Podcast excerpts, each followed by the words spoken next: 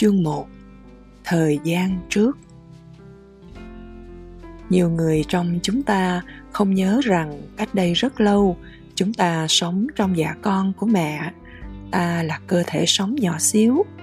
Có đến hai quả tim bên trong cơ thể mẹ, trái tim của mẹ và trái tim của bạn. Suốt thời gian này, mẹ làm tất cả mọi thứ cho bạn. Mẹ thở giúp bạn, ăn giúp bạn, uống giúp bạn bạn liên kết với mẹ thông qua dây rốn. Bạn an toàn và cuộn tròn trong cơ thể mẹ. Bạn không hề biết nóng hay lạnh. Bạn cũng rất thoải mái. Bạn nghỉ ngơi trong lớp nước đệm êm ái. Ở trung hoa và việt nam, chúng ta gọi dạ con là cung điện của con, tức là tử cung. Bạn trải qua khoảng 9 tháng trong cung điện này 9 tháng trải qua trong tử cung là khoảng thời gian vui sướng nhất trong cuộc đời. Rồi ngày bạn ra đời, mọi thứ xung quanh quá khác biệt, bạn bị đẩy vào một môi trường mới. Đầu tiên, bạn cảm thấy lạnh và đói. Âm thanh quá lớn, ánh sáng chói chang. Lần đầu tiên, bạn cảm thấy sợ. Đó là nỗi sợ đầu tiên. Bên trong cung điện của trẻ con, bạn không cần sử dụng phổi nhưng ngay khi bạn ra đời, dây rốn bị cắt và bạn không còn kết nối vật lý với mẹ được nữa. Mẹ bạn cũng không còn thở cho bạn được nữa. Bạn phải học cách thở hơi thở đầu tiên. Nếu bạn không thể tự thở, bạn sẽ chết. Giây phút được sinh ra đời là khoảnh khắc thật sự mong manh. Bạn bị đẩy ra khỏi cung điện và phải chịu đau. Bạn cố gắng nuốt nhưng rất khó khăn trong phổi có chất lỏng và để thở, bạn phải cố đẩy chất lỏng đó ra. Khi chúng ta được sinh ra, cùng với sự sinh ra đó, nỗi sợ của chúng ta cũng ra đời, cùng với mong muốn được sống sót. Đó là mong muốn đầu tiên. Khi còn là em bé sơ sinh, mỗi chúng ta đều biết rằng để sống sót, ta cần người chăm sóc. Thậm chí sau khi dây rốn bị cắt chúng ta hoàn toàn dựa vào người lớn để sống sót. Khi chúng ta dựa vào người nào đó hay điều gì đó để sống, nghĩa là có một liên kết, một dạng dây rốn ẩn, vẫn đang ở đó. Khi ta lớn lên, nỗi sợ hãi đầu tiên và mong muốn đầu tiên vẫn còn đó. Mặc dù ta không còn là đứa trẻ, ta vẫn sợ rằng ta không thể sống sót, sợ không ai chăm sóc.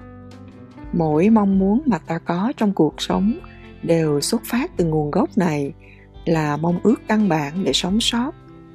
Như những đứa trẻ, ta tìm nhiều cách để đảm bảo sinh tồn. Chúng ta có thể cảm thấy bất lực, có chân nhưng không thể đi, có tay nhưng không thể nắm. Chúng ta phải tìm ra cách có người che chở cho ta, đảm bảo ta sống sót. Thỉnh thoảng, mỗi người đều cảm thấy sợ hãi. Chúng ta sợ cô đơn, sợ bị bỏ rơi, sợ già sợ chết, sợ bệnh và sợ rất nhiều thứ khác. Thỉnh thoảng ta cảm thấy sợ mà không biết lý do chính xác. Nếu chúng ta thực tập nhìn nhận một cách sâu sắc, ta thấy rằng nỗi sợ hãi là kết quả của nỗi sợ đầu tiên ngay khi vừa sinh ra. Ta vô dụng và không có khả năng làm bất cứ điều gì cho bản thân. Thậm chí khi ta trưởng thành thì nỗi sợ đầu tiên và mong muốn đầu tiên đó vẫn còn hiện diện. Mong ước có người bạn đời cũng là một phần mong ước tiếp nối rằng có ai đó săn sóc cho chúng ta. Khi trưởng thành, chúng ta thường sợ nhớ tới hoặc chạm tới nỗi sợ đầu tiên và mong muốn đầu tiên, bởi đứa trẻ bơ vơ trong ta vẫn còn đó. Chúng ta đã không có cơ hội nói chuyện vỗ về nó chúng ta cũng không có thời gian chăm sóc đứa bé bị thương đó, đứa trẻ bơ vơ bên trong. Với hầu hết chúng ta, nỗi sợ đầu tiên vẫn tiếp tục biểu hiện dưới nhiều hình thức. Thỉnh thoảng, ta cảm thấy sợ cô đơn. Ta có cảm giác rằng, tôi không thể chịu được một mình, phải có ai đó với tôi. Đó là sự tiếp nối của nỗi sợ đầu tiên. Tuy nhiên, nếu suy xét thật rõ chúng ta sẽ có khả năng bình tâm và tìm thấy hạnh phúc. Phải nhìn thật sát các mối quan hệ để thấy chúng có dựa chủ yếu vào nhu cầu hạnh phúc lẫn nhau hay không.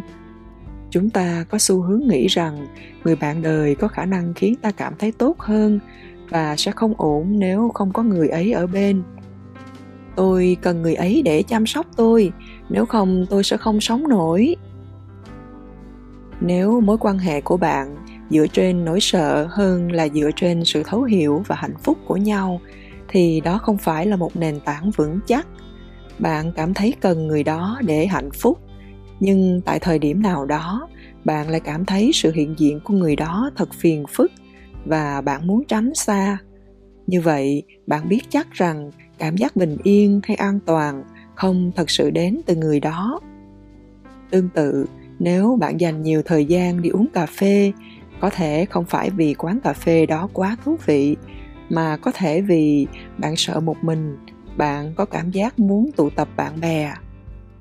Khi bạn bật tv có thể không phải vì chương trình tv hấp dẫn bạn muốn xem, mà chỉ vì bạn sợ một mình. Nếu bạn sợ những gì người khác có thể nghĩ về bạn, thì cũng xuất phát từ lý do đó. Bạn sợ người khác nghĩ xấu về mình họ sẽ không chấp nhận bạn và bạn sẽ bị bỏ rơi, sẽ gặp nguy hiểm. Nhưng nếu bạn muốn người khác luôn nghĩ tốt về bạn, điều này cũng là sự tiếp nối của nỗi sợ đầu tiên. Nếu bạn thường xuyên đi mua sắm quần áo mới, nghĩa là bạn có cùng mong ước đó, bạn muốn được người khác chấp nhận, bạn sợ bị ghét bỏ, bạn sợ bị bỏ rơi và một mình, không ai săn sóc ta phải nhìn cho sâu để nhận diện được nỗi sợ và mong ước căn nguyên đằng sau tất cả hành động của chúng ta. Mỗi nỗi sợ và mong ước hôm nay đều tiếp nối từ nỗi sợ đầu tiên và mong ước đầu tiên. Một hôm khi tôi đang đi dạo, tôi cảm thấy một thứ gì đó như một cái dây rốn kết nối tôi với ánh mặt trời phía trên. Tôi thấy rất rõ rằng nếu mặt trời không ở đó, tôi sẽ chết ngay lập tức tôi thấy một dây rốn kết nối tôi với dòng sông. Tôi biết rằng nếu không có dòng sông ở đó, tôi cũng sẽ chết vì tôi không có nước để uống. Tôi thấy một cái dây rốn kết nối tôi với cánh rừng, những cái cây trong rừng cho tôi oxy để thở.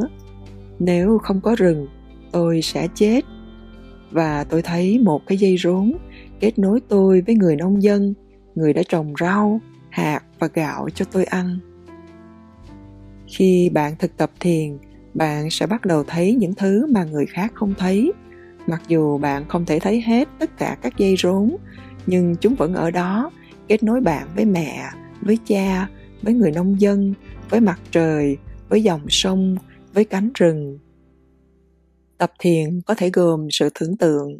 Nếu bạn vẽ một bức tranh về bản thân với những cái dây rốn này, bạn sẽ khám phá ra không chỉ có 5 hay 10 cái dây rốn, mà có thể có hàng trăm, hàng ngàn cái và bạn kết nối với tất cả.